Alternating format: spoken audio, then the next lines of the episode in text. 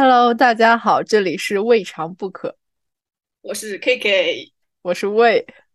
其实今天我们两个人想聊一聊，在三年疫情以来，大环境极其不稳定的情况下，我们应该过分的追求确定性吗？嗯，KK，你觉得？我其实挺好奇，你一开始是就是怎么想要谈到这个确定性这个问题？就是因为疫情是吧？其实我觉得，对我来说最大的感触就是很多人都去考公，而且就是呃，像我们在瑞典碰到了一些博士啊之类的，他们好像跟家庭的这种关系处理上都不太好。就是前两年，就是呃，就是中国的家庭的父母都极力的反对你要出国呀、要读博呀之类的事情。就尤其是经过这三年的疫情，就是。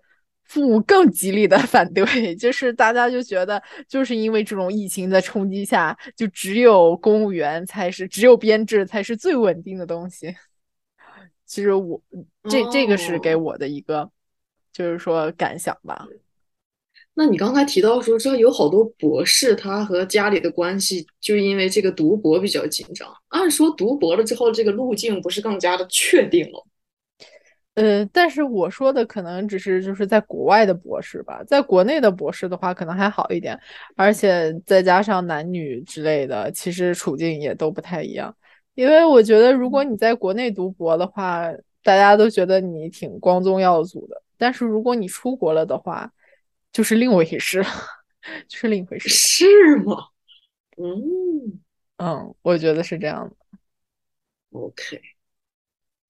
我还我还觉得，就是我跟一般人好像想法不太一样。我经过这个疫情，我反而觉得是应该去探索一些新的事物，因为这个感觉到好像这个生命十分易逝，好像应该去追求一些以前不追求、不去想的一些东西。哎，我也是，就是我昨天刷朋友圈的时候，看到我有个同学，就是高中同学，他之前好像是找到了一个国企的工作，然后就是因为疫情让他没有去参加毕业旅行，然后他辞职了，然后这三年就是在各个地方走，好，就就是全国各地的走，好像去了四十几个地方，然后好几个，好几十个省那样子。就是一直在跑，我还看到那个地图，嗯，就还挺羡慕的。我也羡慕，但是我觉得很有魄力啊。对对对，我觉得很少，就是大家都会羡慕这样，但很少有人有魄力真的去那么做。因为因为我觉得大家都不知道，就是说我在这一段旅行之后，我要以此为生吗？我在这一段旅旅行之后，我还要面对我的人生，我应该如何面对？对，而且我觉得，我觉得是对于确定性的这个追求，好像不是一个个体自然而然就他就特别对这个确定性有追求，而是在这个社会的比较下，你和你的朋友生活的比较下，你和你的怎么说亲戚、你的同龄人比较下，因为其他人有了什么什么样的生活，所以好像迫使你也必须去考量一下，因为人家活得很好嘛，所以你这边如果。他也不追求确定性，好像感觉有种不着调的感觉。其实我觉得确定性就是有点像，就是家长眼中的一种模板，就是你需要去找那种，嗯，就是国企啊编制的那种很稳定的朝九晚五的工作，就是不会被辞、不会被裁的工作。然后由此，呃，作为女生来说，你可以嫁到一个比较好的人家那样子，然后你过的就是。主流价值观的生活，你会就是来自就是长辈的冲击会少很多，因为他们觉得，呃，你如果有了稳定的工作，就不在于钱多钱少，有了稳定的工作，然后稳定的家庭，然后赶紧再生一个孩子，然后就这样按部就班的过下去，就是没有什么问题。嗯，就是，哎呀，反正是，我是觉得，我我如果说是就是像以前的那个想法的话。我的确定性倒是不是来自于其他人的比较，但我觉得大部分人是因为比较，所以他对这个确定性有一些追求。我追我追求的那个确定性，反而是因为我好像原来对自己的那个呃职业的设想啊，人生的设想啊，有一个很明确的点。我一直在追寻的是那个我我自己创造出来的那个确定性，但是好像在这个追寻我自己创造出来这个确定性性上，整个路程上，如果稍有不顺利哈，我就开始受到其他人的影响了。就其他人心里是其他人的生活是这个样子的，人家就很确定了，很稳定了，然后我这边就会动摇一下，然后反复一下，是那种很波折的一个状态。哎，即使是在，嗯，就是我突然发现说，就是你理解的确定性和我理解的并不一样。哎，就我理解的是那种世俗意义上的，但是我觉得你理解的这种确定性才恰恰是，就是说很吸引我的确定性。就是你你所说的确定性是我自己给我自己的安全感。我觉得这可能比就是外在的那些东西，就是说。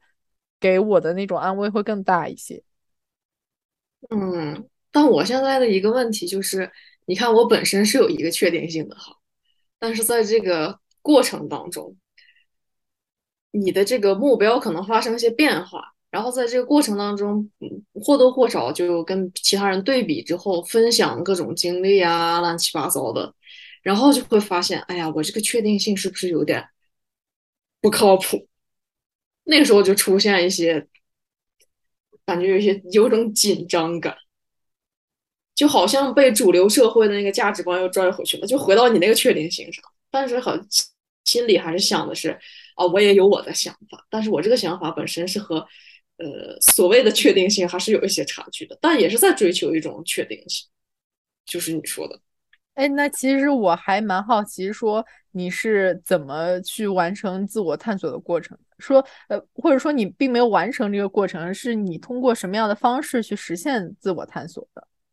我是觉得我确定性在我这里不是一个好像很实际的，好比说收入达到多少，我要有什么什么，而是一种感觉，就是那种我比较舒服的感感觉，就找到我的舒适圈，并且在我的舒适圈里进行发展。是我所谓的确定性，就好比说，我小的时候跟其他人玩，然后呢，把那小朋友都领到家里来之后，你就发现，我我那个时候就发现，我是很会，好比说，我有一个很喜欢的东西，我向别人进行宣传、进行安利，其实本身是一种教学的呃过程，就是你在向他人传递信息。那时候我就觉得这个状态是我很享受的。然后等我上学了，渐渐发现。啊，这个传授知识的时候，作为学生的时候，又发现老师是一个挺光辉的这么一个存在，而且确实接受到了很比较幸运，碰到的都是较为好的老师，所以就觉得 那种感觉是一种确定性，就是你本身性格上就擅长那样的东西，然后你又日积月累感受到，啊，这个东西好像我似乎是可以从事的，然后从事了之后，探索了之后，又发现。哎，好像还可以，就是又能完成自身的一个价值，然后又在自己一个比较擅长、舒适的领域里，是那种确定性，是一种感觉。但是如果说好比说换一行，然后是我完全陌生的行业，然后我也发展出这种确定性，那我可能我的这个呃咋说呢？我的职业目标就是我以后会拥有啥可能会变化，但是我的这个感觉还是没变，就是那种确定性，对自己的笃定。嗯，那我就就真的还蛮好奇的，就是你在很小的时候，你就能感觉到就是什么东西是给你带来感觉良好的。但是从我的角度来说，就是我所有的感觉都是被规训出来的，就是在我前十几年，就不包括近几年，就前十几年的人生，就是我觉得我所有的感觉都是被告诉的，就是。呃，比如说我听到一个笑话，我会去告诉别人。如果别人说，呃，觉得好笑的话，那我觉得它也是好笑的。就是我会把这个东西保留下来，去告诉别人。然后就是我，我所谓的确定性，就必须要从外界去得到，然后反过来就是让我自己来确定说这个东西，呃，就是说我跟。主流价值是一样的，就是我要不断的向外去从别人那儿去得到一遍一遍的去去 confirm 这个事情。哦，但我也有，只不过是他给我的 confirm 是在那个我熟悉的那个过程里，但是我也需要这个 confirmation，那倒是，我觉得是需要的，但是可能就是动机不太相同，感觉你的动机好像是那种外驱的。对，我觉得差别还挺大的。就是，呃，后来我发现很多事情，即使是你自己选择的，也未必是你自己选择的，可能是就是说环境告诉你你应该那么选择。就是我觉得很多时候我并没有发现我具体是一个什么样的人，我是什么那样的想法，或者说在这种大环境下来说你是什么想法并不重要。就是，而且我觉得就是说父母。希望你去追求的这种确定性，也是从他们的角度来看，说这是最好的选择。就因为在他们眼里，就是他们肯定希望你过更好的生活。但是每个人对更好生活的定义不一样，他们觉得追求确定性就是他们认为的最好的生活。嗯，哎，我觉得这个是和你另一个点相关。然后我们上次也有谈到这个，就一方面是那个。家庭氛围，还有一方面就是你的自己的性格，就是因为你这个议题上不是也有提提到说是内向就没有出路那一个议题。嗯，我从很小的时候，就是好比说院子里的人和我同龄的人，或者比我小的，或者比我稍大几岁的，反正就是大家都在小学阶段，那个时候院子里就很多人玩，我就我每次回来跟我爸妈讲的一句话就是。我怎么就跟他们玩不到一块儿去呢？就是那时候我的自身认识是很清晰的，就是玩不到一块儿去。然后只有小部分的人可能能跟我玩到一块儿去。然后呢，有的时候跟好像跟其他的小孩儿也有，有的时候有那么一些精神上的交流，就是我们怎么跟其他人就玩不到一块儿去？那个时候好像对自己的性格有一个初步判断，就是我好像跟其他人不太一样，那是很重要。到的一点，我觉得就是我自己好像认识到了自己的一个小部分，然后呢又很纠结，反正就是一直在那儿放着。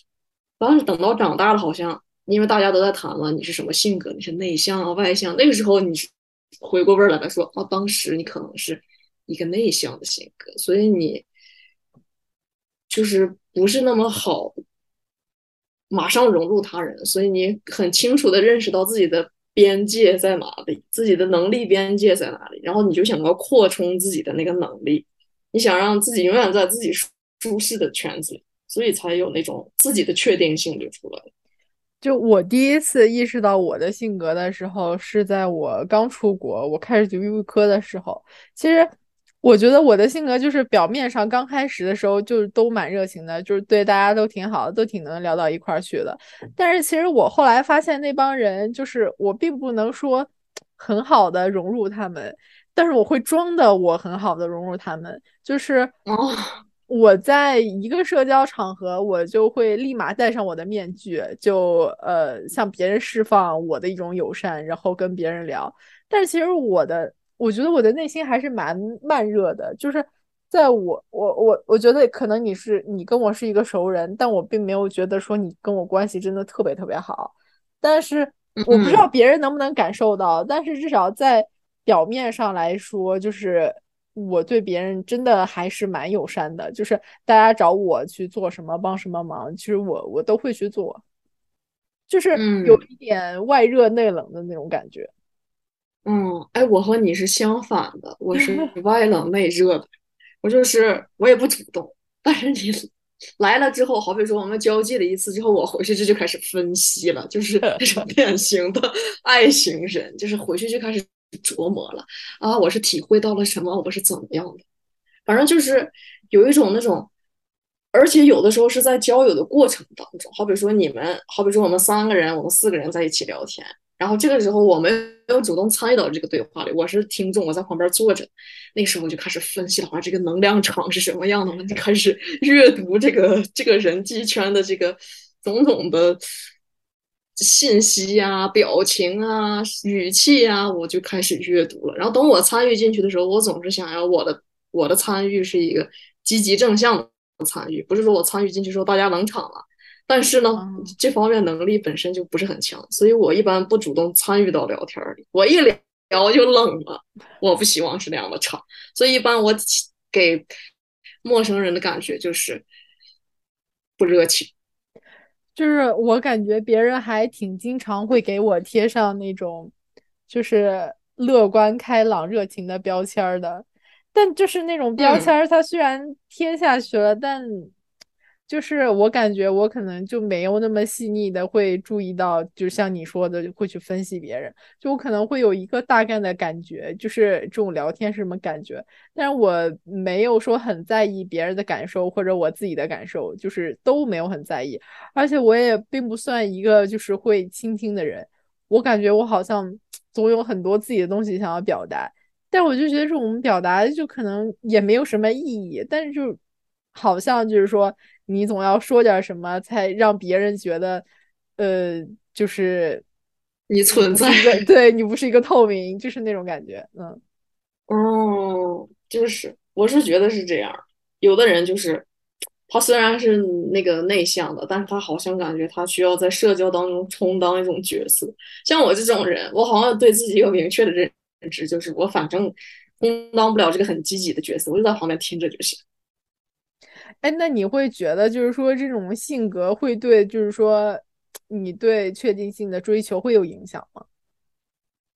有影响，我觉得很有影响。因为刚才就讲到，你一直在阅读别人互相是怎么交流的，然后你的阅读他们的表情、他们的语气，你从而你就想探究一下，他们是很积极的，像聊天儿，呃，怎么说呢？很很同意对方的观点，不同意对方的观点，或者是。自身心里好像听到那个话，自己在思考，就开始比较那种自卑啊，是自负呀，是骄傲呀。我很喜欢分析，就是不同人在聊天的时候体现出来的那种，反正各种情绪的涌动。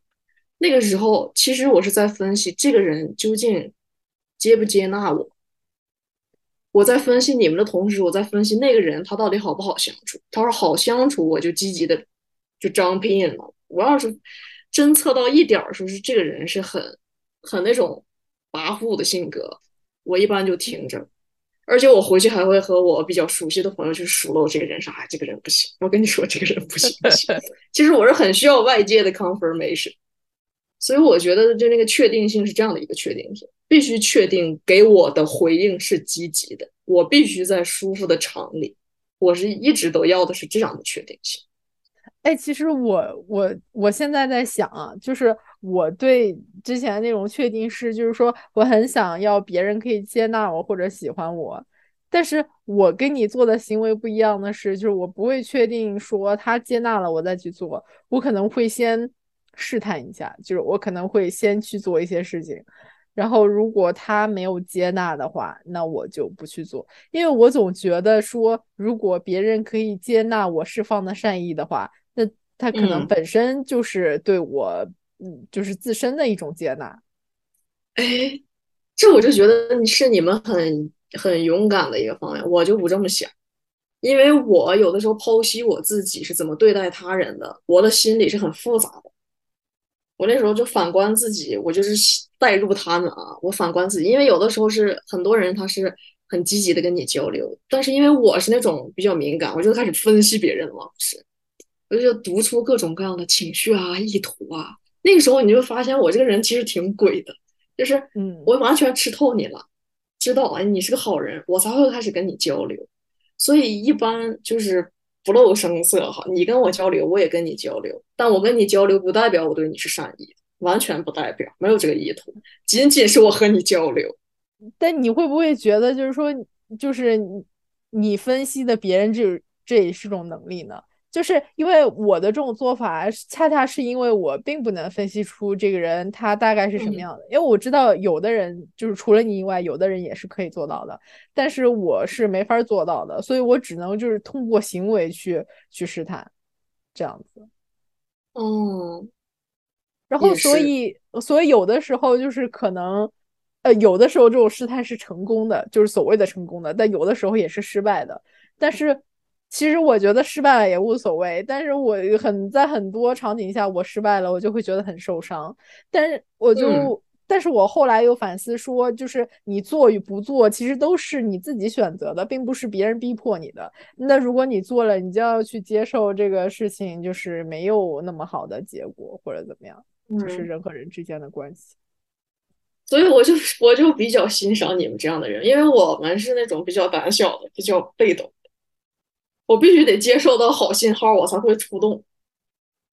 嗯，我就没有那种探索的，就是主动出击，我主动试探你，那不，我就觉得我主动试探我输了，那别人也在试探我。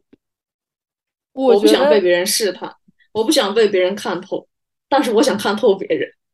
哦，对，我觉得这是一种保护机制，就是我们两个人的保护机制的区别，就是你会在前期做一个筛选，但是我是可能说，我跟很多人都认识，就是说有一些比较友好的交流，但是其实我并没有把我一些伤痛或者说很内在的东西展露给他们，就是他们会对我造成一些伤害，但是那些伤害并不是一些很本质的伤害。嗯，我就连那些伤害我都。不想要，就是我觉得我的情感是需要一直保保持在一个积极亢奋的状态。如果稍微有个打击，我可能就唉，就啥也干不了了，你懂？所以我就不贪那趟浑水。哦，但是我我突然还发现，就是我有一个状态，就是说，呃，其实我每天的情绪波动是很大的，但是当我遇到了别人，我会立马就是切换那种。就是那种社交状态，然后把自己就是很好的一面表现给别人，然后等到我自己一个人的时候，我再回到家默默的积蓄能量，到下一次去跟别人见面。哦，嗯，我我一开始我看那个网上说这个情，不是现在很流行说这个你要一个情绪稳定的朋友。我就在思考啊，真的是有情绪稳定的人吗？我觉得没有，我觉得这就是我也觉得没有。就是我觉得，如果一个情绪十分稳定，就是呃，因为其实从某种程度上来说，愤怒或者你的攻击性都是对自我的一种保护。那如果一个没有愤怒的人，那他其实也并不会去保护自己，也不会去保护自己身边的人。嗯。就我爸妈常说的，小心那些沉默的人，脑子里不知道憋什么坏水。对啊，不是说城府很深的人。对啊，不是说人无癖不可交吗？就还蛮有反正是，嗯，反正我一直是确定性是一种情绪上必须对我认可。其实，哎，说白了就是我所谓的确定性是别人对我的认可，可以是一个大的方向。就我不管做什么，我都希望得到认可。但是呢，我又对自己的能力。就是另一方面，我又对自己的能力就是还是比较笃定的。即使说我现在你对我是负面评价，但是我觉得我可以达成这个目标。那样的话，我就还会往上继续冲。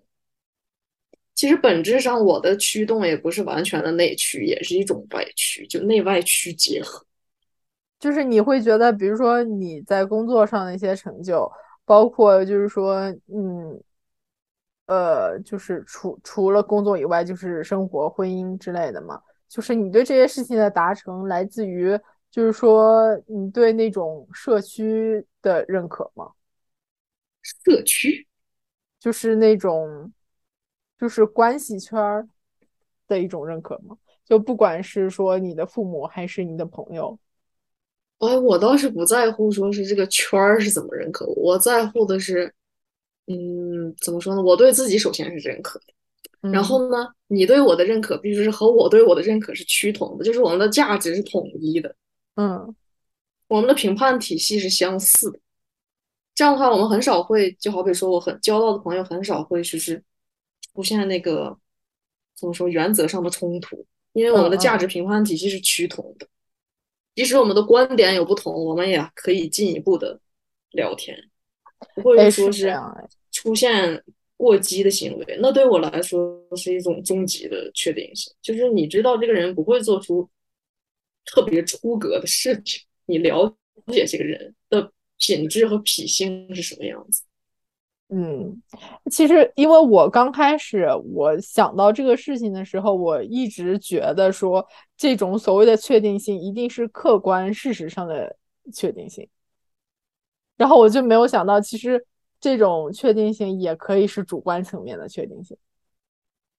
嗯，我反而觉得客观的确定性就是，我觉得客观的确定性是对自己的要求，就是你可能有一些东西你要达到，但好像那种很驱动你的那种确定性是很情绪化的东西，不是很量化的东西。就是我一直觉得说，就是那种所谓客观上的确定性，比如说考公啊，就是之类的，就是所谓你追定追求的那种稳定的生活，只是给了你不努力、不上进的，就是说一种借口吧。就是我我对我自己的规划说，我要一直保持着一种反思，就是一一一直保持着一种对社会的，就是对这个世界的。敏觉的那种感觉，就是生活着。我并不希望说，我我人为给自己打造了一个温室，然后我可以一直在这个温室里就不做任何事情。就是如如果我过分的追求这种所谓的确定性的话，那可能在某个将来，就是我自己给自己挖的一个坟墓。嗯，而且我认识好多。在那个，好比说他们是公务员体制内的工作，他们倒是这个客观上都有确定性了，肯定是不会失业，也有固定的收入，也有什么社保乱七八糟的，就是所谓的那个主流社会认定的确定性，他都有。但是他生活是极其不确定，他的情感是非常波动，他的领导可能上秒要求是下秒就要那个，就是他的情绪是很憋闷的，他情绪上是很不确定的，因为他的一切生活。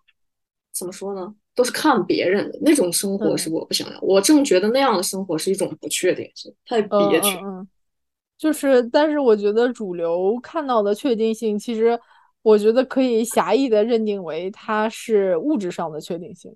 嗯，说我可以把我的这种温饱啊之类的，就是可以给它解决掉就好了。就是至于我，就是对于自身的一个探索呀。然后包括像你说的情绪上的一种确定性啊，可能就是在价值排序里没有那么高。嗯，很有意思的是，这些人的家庭本身都不差。对，嗯，就是你你说到家庭不差的时候，我就在想，就是可能就是所谓的无常也是一种机会。就比如说那些家庭没有那么好的人，他就是就放弃了这种。安稳，因为这种安稳对于他来说就是呃性价比或者就是投入产出比并不高，所以他就会去就是去就是冒险嘛，去冒险做一些事情，然后这些冒险反而就成就了他。嗯嗯，是的，我觉得是人就是这样的。如果说他的家家庭是特别稳定的，他要不就是。像他的家庭一样一样的，要不然就是触底反弹，就是我要 我要冒险。对，就是比如说像你刚刚说的，你交友，你追求的那种确定性，那是不是也给你呃，就是丧失了去遇到一些跟你很不一样的人的机会？对我一直跟我的就是上一个工作单位有一个。谈的比较来的人，我们经常谈论这个问题，因为他是那种很外向的性格，他就是他说什么话他也不顾及他人的看法，嗯，他就是有你会发现他平常社交的圈子特别大，然后他朋友特别多。反观我，我如果说好比说周末在家待着，这个微信绝对不会亮的，没人找我。然后呢，受更受挫的一点是，我一找别人，别人都有约。我那时候就跟他说：“我说，哎呀，我这这是提前筛选了，把你们都筛选出来了。可是你们有别的朋友呀，我也不是你们的唯一。但是在我这儿，你们是我的唯一。嗯，然后呢，给我的一种，等我想找朋友玩的时候，发现，哎，我不是人人家的唯一，这也是一种受挫，情绪上的受挫。但是可能。”一开始我是受挫，等到后面因为经历的多了嘛，也发现啊，那个世界就是这样的，你不能允许别人都和你一样，就是你们互相是互相的唯一，那这几率太小太小。呃，然后我想说的是，我一直在两个方面反复横跳，就是我一方面觉得，就是说，呃，你可以有很多阅历，见识过形形色色的人，就是是一件很酷的事情。但是我一方面又觉得说，如果我接触了很多人，那我受伤害的几率也会大大增加。哦哦，是的，我也我也挺羡慕那种经历很丰富的人，但是好像就是我一方面羡慕，有点像你这个状态，就是一方面羡慕他们，但一方面自己又觉得哎呀，那个东西我是绝对干不来的，那个东西不是我的舒适的点，不是不是我所谓的确定性，那对我来说太不确定了。那个东西是我极力想避免的，就太多的风了。嗯嗯，然后所以我就发现说，不管我们是追求确定性还是不追求确定性，其实我们很难兼顾所有的优点，就兼顾你所有想要的东西。嗯，所以我就觉得是。我觉得是阶段性的，就是那种你到了一个长了，好比说以五岁为单位啊，你长了五年之后，你对这个确定性好像有不同的认识。嗯，就像我，我在五年前的那个确定性相当确定，我要读博，我要干啥，我要干啥，我要做什么什么什么。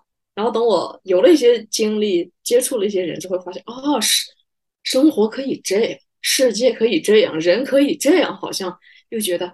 哎呀，这个重新校准一下，你这个所谓的确定性，到底是一种很愚蠢的稳定，还是一种你真正想要的东西？一直在校准那个确定性。对，就像我刚刚说的，就是在我十八岁之前所做的所有的决定，都是貌似看着是我做的，那其实就是是那种确定性社会规训你去做的。嗯。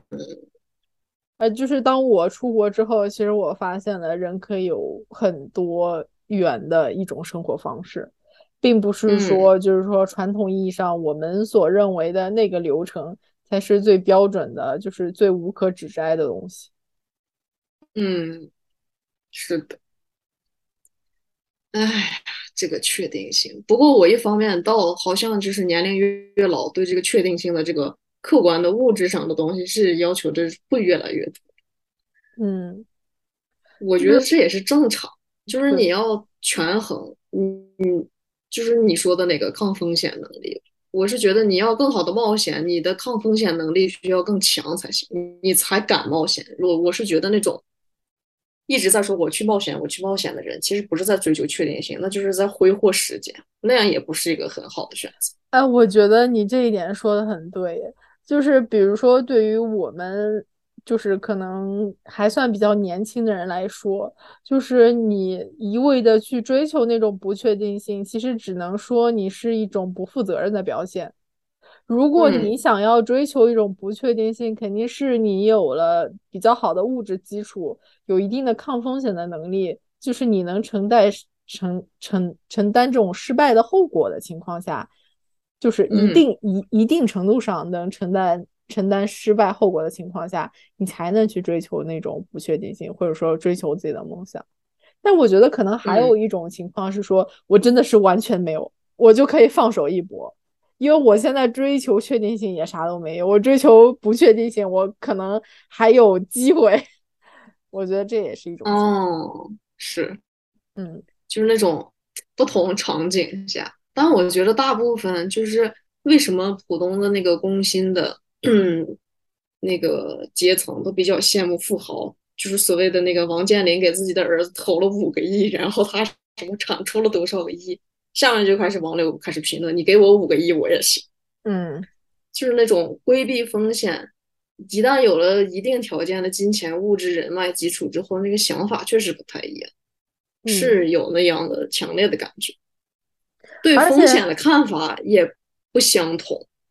对，就是可能在你眼里一千万是风险，在他眼里一千万他就不是风险，嗯，他就是一个学费，他就是学习这项技能的学费。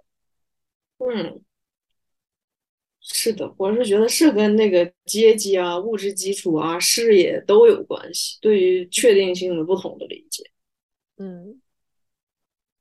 那你这里呢？好比说，你一直在说说过分追求确定性，你这个这几个字很重要。过分，那说明你也是某种程度上是追求确定性。对，我觉得过分追求确定性是就完全不顾及自身的感受，就是完全就是被这个社会或者你你的你的家庭、你的父母，然后你的亲友、你的朋友，然后就是所构建的一个社会。就像我们说的，就是其实我们每个人都会去追求那种确定性，因为这种确定性会让我们觉得更安全。但是我会觉得，如果过分的追求这种确定性，反而会让你不安全。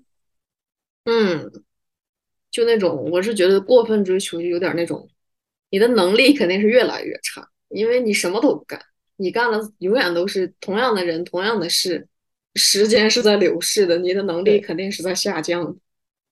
啊，我之前还听到过一个理论，就是说，其实你学的所有的东西，你的就是价值都是在贬值的。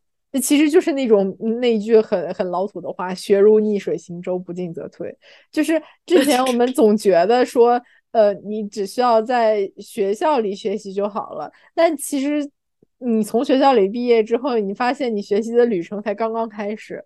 就是你无时无刻都需要去学习，就我很怕把自己置到一个环境里面，就是你不需要学习，但是你也可以得到物质上的回报。就是我觉得嗯那对于我来说，那我就完全没有前进的动力了。嗯，那不就是所谓的共产主义？嗯，呃，可能就是瑞典这个终极目。标就是，对，就物质生活的极大丰富，然后呢，什么东西都可以，什么东西都丰富，你只要拿来就行了。那个时候好像动力极大缺失，那集我觉得啊，一个社会要是进入到那个状态，其实也是预示它即将覆灭。嗯，其实也不可否认的说，从某种程度来说，那种发达国家，比如说像北欧啊，像瑞典，他们也从某种程度上来说在走下坡路。就是包嗯括他们对于难民的接纳，就是因为他们生活过得太好了。我之前听别人说过一句话，我觉得很正确，就是他们现在的瑞典领导人生活在瑞典最好的那个年代，他们就觉得说水龙头里放出来就有热水，我永远可以就是有牛奶喝，然后我永远都有暖气，暖气永远都是热的。嗯，这就是你看他已经多少年都没有经历过战争了，就没有那个记忆，没有危机感。对对对，就是那种居安思危的那种意识。就我觉得嗯中国人的那种居安思危的意识还是蛮强的，就是嗯尤其是因为疫情的这个影响。嗯，是。我是觉得，那那个你刚才又说到那个过分追求确定性了，那你的这个不过分的确定性，你追求的那个点就是是咋样的呢？其实我也没有说很好的权衡好这个东西，所以也是我在思考的这个事情。就嗯是因为到目前为止，我也不是很确定我想追求的确定性到底是什么。就包括我对我生活的很多东西的价值排序，其实还是处于一个很混沌的状态，就并没有把它理清楚，还在一个自我探索的过程中。嗯就是我会有一个嗯大体的框架来说，比如说，我觉得我不应该追求过分的那种确定性，而留在小城市，然后或者怎么怎么样，就是就是找个好人嫁了，类似于那样子。就是我会知道这并不是我想过的生活，我会努力的不让自己去做，但是具体的要做什么，我也并不是很清楚。嗯，那你对这个，嗯，好比说做计划是怎么怎么看的？我并不是一个喜欢做计划的人，就是其实我在 B 站或者在 YouTube 上也看到那种学习或者效率博主，他们会做那个 bullet journal 嘛，呃，就是做还蛮好看的，就类似于那种。但是我有的时候会觉得，如果你把很多事情都规划好的话，那你就错失了去小路看更美丽的风景。嗯，我也有同感，因为我对这个效率本身是比较看重的，好像说是这个星座学啊，上升到星座学的时候，这个处女座是特别看重效率的。我对自己的认知也是，我是特别看重效率的。我讨厌身边的人，好比说我们已经敲定了这个事情就要完成，但是你看这拖拖拉拉，拖拖拉拉，我比较不喜欢这样的效率。但是我对效率的追求，或者是我对计划的追求，和那个 bullet journaling 好像不太一样。就是一般人他是列一个 to do list，好比说第二天我要把这些这些这些都干完了。我好像我的那个计划是这样的，我是给自己规划一个阶段性目标，但是呢，我也不规划时间，就是具体几点我要完成什么什么东西。我对自己的确定性的规划是，这个东西要做到心中有数，就是你要嗯有计划，但是你的计划不需要落实到是逼迫自己的程度。对，就是我我的效率是说，如果我跟别人一起共事什么东西，我肯定不会拖拖拉拉，但我自己一个人就不好说了。然后，然后我大概会去设想，我追求的那种效率是说，我大概有一个模糊的目标，但这个目标具体要落落实到什么程度，我也是不是很清楚的。但是我会在执行的过程中，我会比如说我到晚上我会反思，说我今天效率太低了，我应该如何去提升这个效率？但是我提升这种效率的方式，并不是说使用什么计划表什么的，就是比如说我在做一个事情的时候，我在想，那这个事情我是不是可以把这个时间缩短一点？我需要通过什么样的方式可以把这个时间缩短？就是我会在我日常做这些事情的时候。保持一种觉知，但我并不会去做具体的计划。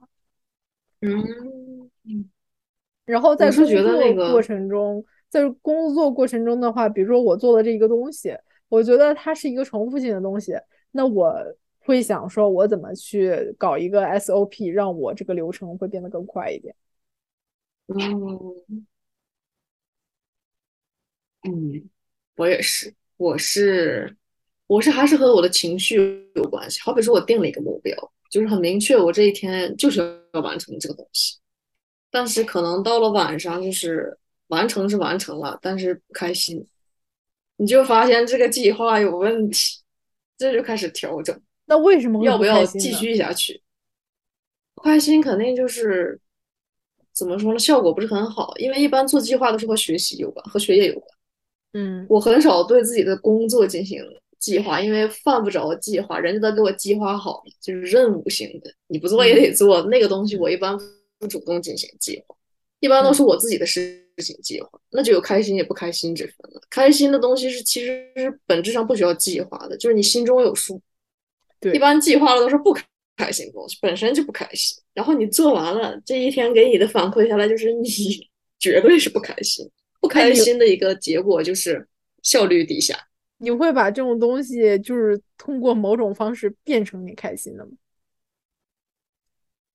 不会，我很少说是一个不开心的东西能变开心。不开心在我这里就是不开心。那你对不开心的定义是什么呢？嗯，不开心在我这里就是我的效率不高，就是我摄入很少，花费时间很多，然后呢？这些东西把我挤压了，我想干的事情没干成。我把这个我本应该干，但是我不想干的东西，花了大把的时间，结果效效果还不好。好比说我要背一个什么东西，我要记一个什么东西，记不住，我还花了很多很多的时间。总结出来，对我这里我气愤的极点就是效率低下。然后我还做了计划，这个计划呢效率还是底下，想想气不气，可想而知。但我会觉得做计划本身不是也需要时间吗？啊，因为我这里的计划不是那种，就比如说几点几点做完什么什么量，我这里的计划是那种，计划是你摄入的量，就是你摄入到这个点，你需要达到你自己满意的那个点，就没有达到，即使说你都背了一遍，结果你没背会，在我这里也是计划失败的一种表现，就是你的计划不合理。那你的心情不好，我是不是可以理解为说你对自自身的一种不满意？对我在这里的不满，我在这里的不高兴都是对自己的不满意。嗯，或者那当你不满意的时候，你有没有想过你定的这个计划本身它是有问题的呢？对，一般情况下我就会调整，但是调整之后，因为大多数需要我定计划的东西本身就是我不是很愿意去做的东西。可能就是把量变少，把周期变长，这是就是只能这样定计划。对我来说，就是那种一个很确定的东西，其实是物质上或者是知识上很确定的东西，也是我不想做的一个东西。因为我一般情况下，好比说我定了说今天我要读五十页书，一般这五十页读起来都不开心。那你是觉得这种东西无趣吗？还是你没有得到你喜欢摄取的东西？我觉得这个得具体问题具体分析，就因为有的时候读的是那种，好比说你找了一本很经典的小说，是《战争与和平》，非常厚，你那个时候拿着这本书，你就知道这是一本好书，你应该读。一个大的计划出现，是的。然后你就设想的是，这种书要是拖拖拉拉读，一定读不完。下一步你是啊，我要给自己定每天读多少多少页了。一开始给自己定计划就每天五十页，因为那个书它不同的阶段那个情节呀什么的都不同，它前面就是特别枯燥，但是后面它好看。嗯，它前面每天推进五十页，特别特别的不开心。但是有的时候也是具体情况具体分析，因为你已经知道你完要完成的这个目标是一个积极向好的东西，战争与和平，谁不想把它读完？那个时候就会逼迫自己完成这个计划，这个确定性必须要有，即便是你自己不开心。这个时候我就选择去执行计划。像有的东西，我就是明摆着就知道它，就比如说考研这种事情，背诵这种无用的，就是刷题这种事情。在我这里看来，就是这个目标、这个计划本身是无用的，但我必须要去做它，以达成某种东西。这种时候，我就 就是恶性循环，就是计划也不怎么地，那个成就也不怎么地，情绪也不怎么地，就是就是我最不喜欢的状态。但是我我突然在想说，呃，就是比如说你做这个任务。就是分割出来的任务，当下是不开心的。但是其实你的这种不开心，是因为知道你在长期上你是可以获得收益的。这种收益正正是你想要达到的一种确定性，或者说是你想得到的好处。所以你甘愿为了这种长期的目标去牺牲当下的这种所谓快乐也好，或者说嗯的确定性也好，是其实你是在牺牲当下去得到未来的那个确定性。你说的太对了，我就是这种人。如果目标是向好的，我就是行，我就是能干那种当下我体验特别不好的事情。那我觉得也必须是我认为，我必须是认我认为那个目标是我喜欢的，我才能这么干下去。就是稍有一种一丝一毫的不喜欢这个东西，我都进行不下去。嗯，那我觉得也蛮好的。嗯。我觉得唯一就是那种这种事情让我坚持下去的，都是和主动摄入知识有关的。但凡是其他事情，我都干不下去。就是我现在会想，就是说，如果我当下做一个事情，我觉得不是很开心，我可能也不会去想后面的事情。我可能就在想，我当下能不能有什么方法让它变成开心的事情？就是比如说这个事情。我可能刚开始对他的一个想法是很负面的，但是我在想，即使这是一个负面的事情，我能不能从中间得到一些我可能会得到，而且并且是其实我呃主观上也比较想得到，也比较喜欢的那种好处。但是我很好奇啊，就是你这种把这个一个好比说不太开心的事情变开心，这个成功的。比例大吗？你总能实现这样的转变。我只能说我在练习，因为因为我我我我想的是说，就是所就是所有事情都有两面性嘛，就是都可以辩证的来看。就这个事情确实是可能没有那么好，但是即使是一个没有那么好的事情，就即使是一个就是大家觉得说纯负面，比如说像我这样。就什么失业、失恋之类的，就是这样的事情。就是，但是我就然后回国呀，然后之类的什么的。就是即使是一个在大家看来普遍意义上就是很负面的事情，那其实是不是它也有它的好处所在？就是其实你在这种事情里面，就是你也能得到很多东西。因为当我们有巨大的成长，一定是因为我们遇到了巨大的挫折。就是一个人不可能在他很高兴的时候去反思。嗯，但你也说了，这就是我很好奇的一个点呀。因为你在转化的这个东西其实已经完成了，你是在进行情绪上的转化，你在比较说你学到了什么。我刚才好像比比较好奇的一点是，好比说当下你这个东西就是不开心，但是你正在做的过程中，这个事情没有结束，这个时候你是选择继续转化它吗？我一般是不会做这样的努力的。我是觉得，如如果那样的话，我的情绪亏空太大了。我一般不做这种亏待自己情绪的事情。就是我想的是说，这个你在做的当下，你已经感觉到他不快乐了。但是有的事情，它可能就是一瞬间已经发生了。但比如说像学习，它是一个过程。那在这个过程中，你已经发现自己不开心了，那你能不能转换一种思维，让自己觉得它是开心的，然后去努力？就好比说，就是减肥锻炼这个事情，这是一个漫长且痛苦的过程，就是。如果我让我锻炼的目的只是因为说我想要就是减重，我想要减肥，就是为了更好的身材或者怎么样，其实我知道那个目的肯定是好的，但是即使这样，我在当下的过程中也是痛苦的。然后那我就在想，那我可不可以就只去 enjoy，就是运动的这个过程给我带来的这种享受？然后包括是说我在运动过程中，我能不能干一个什么样的事情？比如说我看看电影，我听听歌之类的，就是去减缓我就是对于这种运动的厌恶或者不不快乐、不开心。嗯，但是你这个例子就是，其实你的目标是积极向好的，还是对你的身体是有好处的，所以你才会做出这种牺牲。嗯嗯。但是我在想，如果一个很喜欢锻炼的人的话，他并不会觉得你锻炼是在牺牲。嗯，但我觉得是牺牲，永远是对自己情绪的牺牲。我觉得肉体上就是你只要活着，你就在牺牲，因为你活着，你就在老去。嗯，你活着就是朝死去的，你不可能长命百岁。但但是我就发现说，就是。就是每个人对于事件的解读是完全不一样的，就是一个不同身份的人对于一个事情的解读也是完全不一样。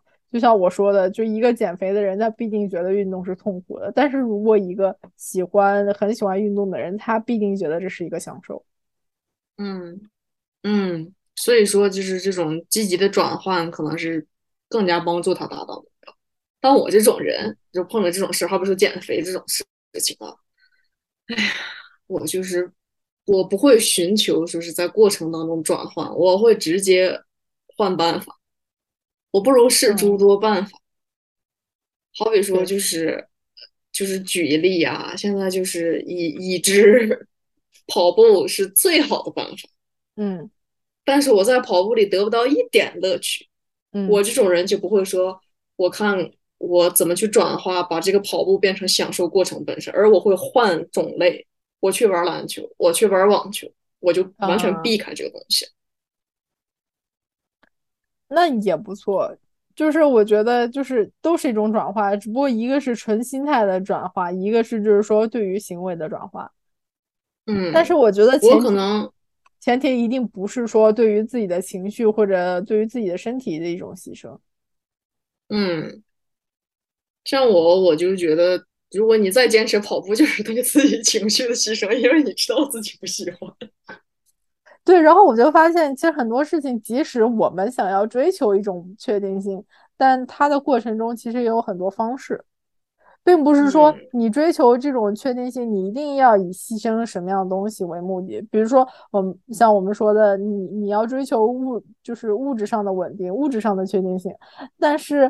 物质上的确定性也并不一定说一定要牺牲你精神上的确定性来达到这个目的。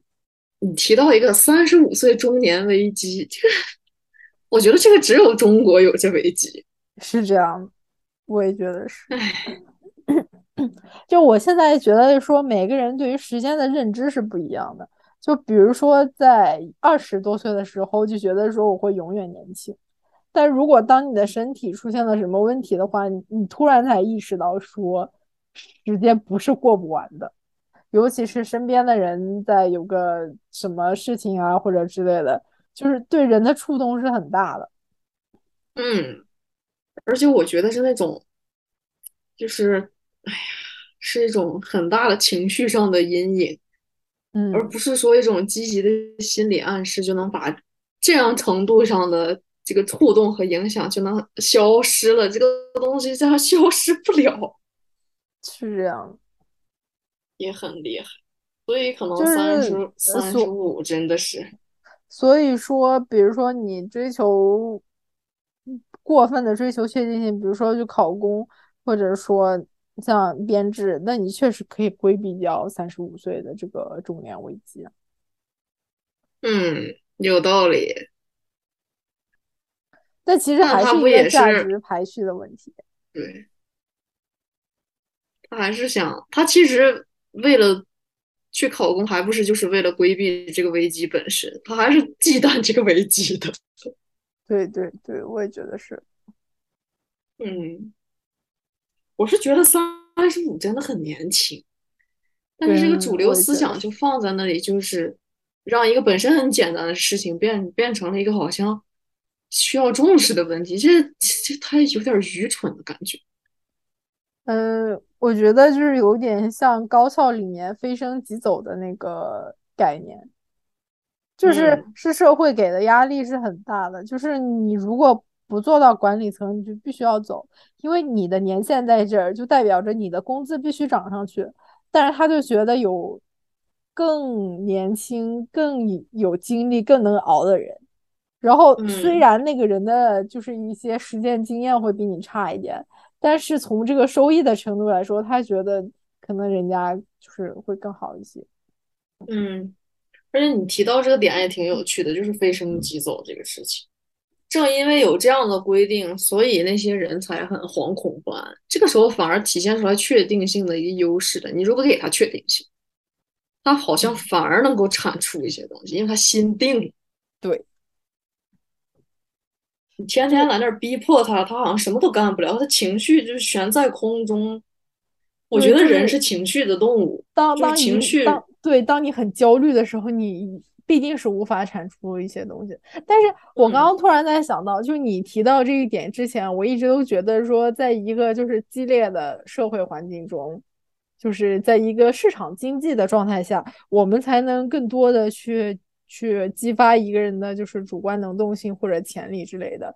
但是你刚刚说到这一点，我也很赞同，就是是我之前没有想到的。嗯，因为我一直是很反感，就是所谓的，就是无意义竞争。有的时候你需要给他一些空间，尤其是我觉得这是文科和理科的一个不同。理科需要一些刺激，文科是长期积累。文科你给他刺激，反而他颓了，他觉得那你不重视我这个事情，那我不干了。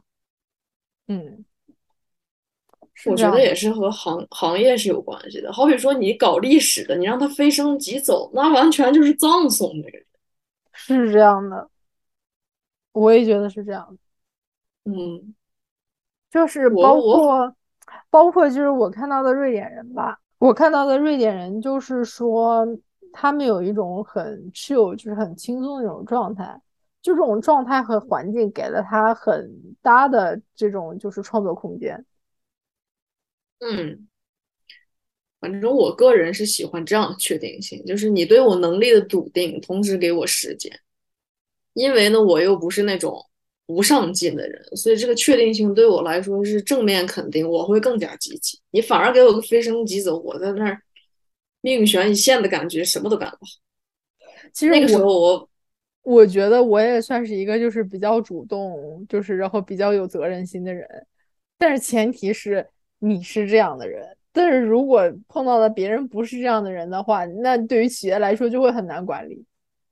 嗯，对，可能也是因为大部分的人都不是咱们这样的人，所以才管成那样的吗？不是？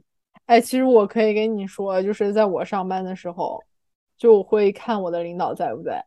就是我的领导，其实领导不在的时候，我也没有不好好干活。但领导在的时候，我就会紧张一点，我就会至少表现出我比较认真的在干活。但其实除了我以外，我感觉根本就没有人 cares，因为我们经常的就是就是 work from home，就是嗯，你根本就不知道那些人在家干嘛。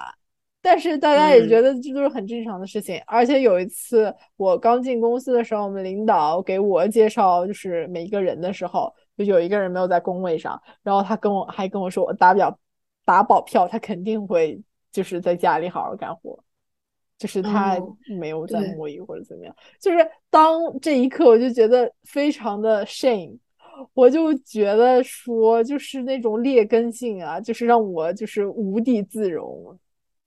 嗯，我是觉得是这样的，是那种我是比较喜比较喜欢瑞典那种气氛，是因为给你一种信任和尊重，同时又有规则在。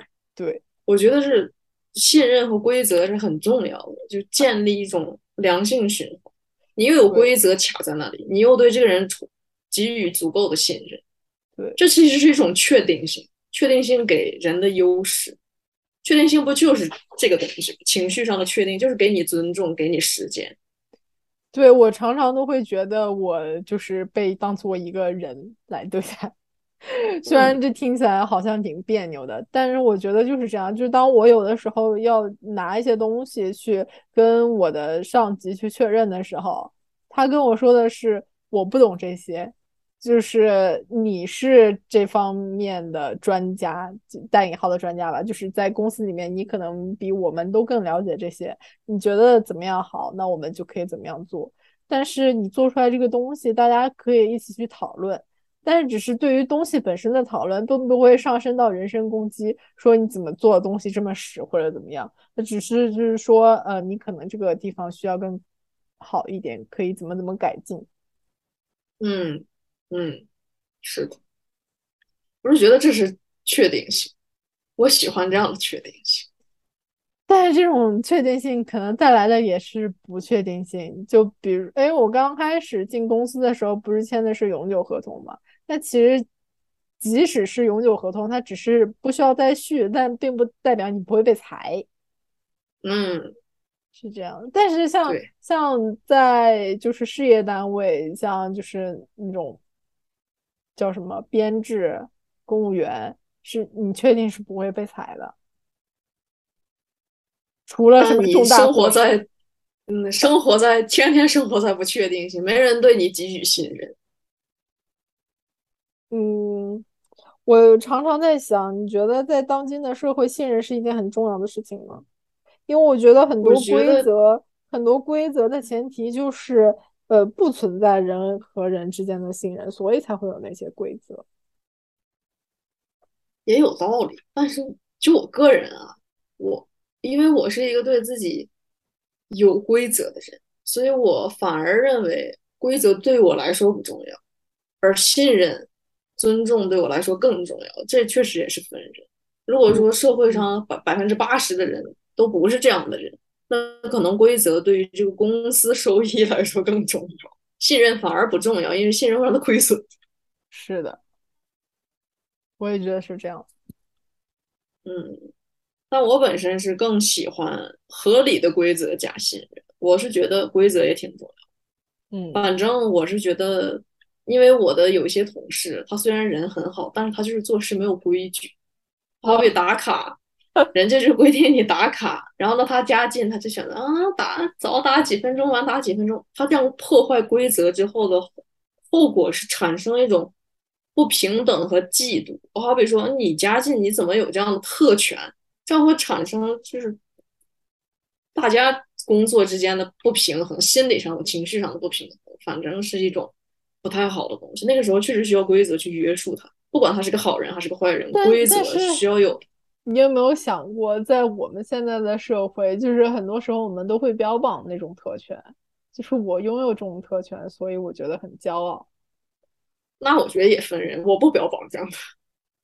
我一直都觉得规则，嗯，就是比较合理的规则是很重要。而且就是有的一些生意做的比较大的人，他就觉得规则就是用来打破的。如果我不打破这个规则，我怎么能赚到更多的钱？